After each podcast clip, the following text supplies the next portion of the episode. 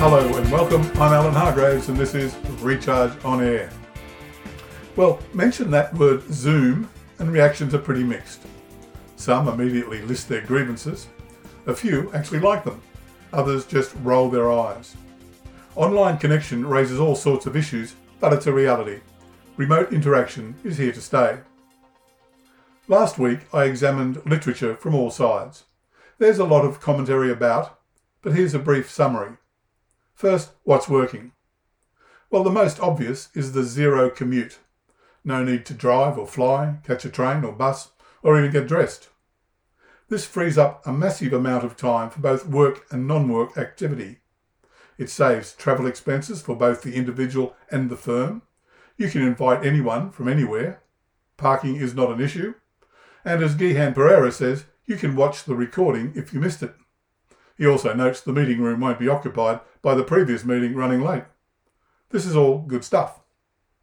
So, what's not working? This tends to be a longer list of less clear issues. Most are to do with how we relate online. It's long been acknowledged that people can be more negative in email correspondence. Well, evidence is now emerging that it's similar online and virtual. People judge others more harshly in virtual communication.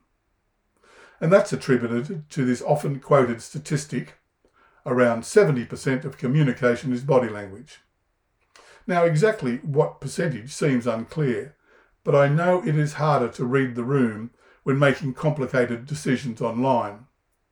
Less information is transferred, you can be unknowingly out of sync with your colleagues, and have little feel for useful but contrary opinions.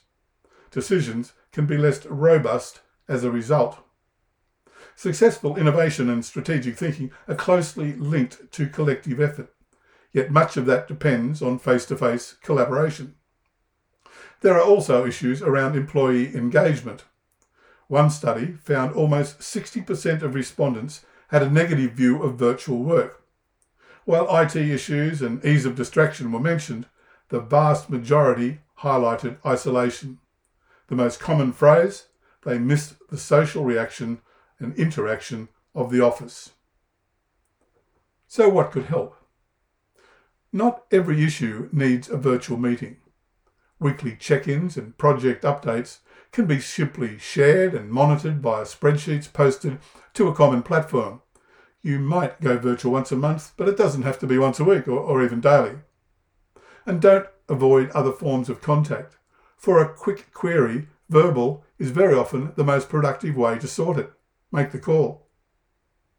If you plan an online meeting, start with the result you want and think it through. Will it work, A, for the people who will be on it, B, the problem to be discussed, and C, the likelihood of an outcome? And draw on existing relationships. You already have a feel for who works well in different formats. Choose meetings that suit particular groups. And keep it light. Some virtual startups begin the day with a social catch up.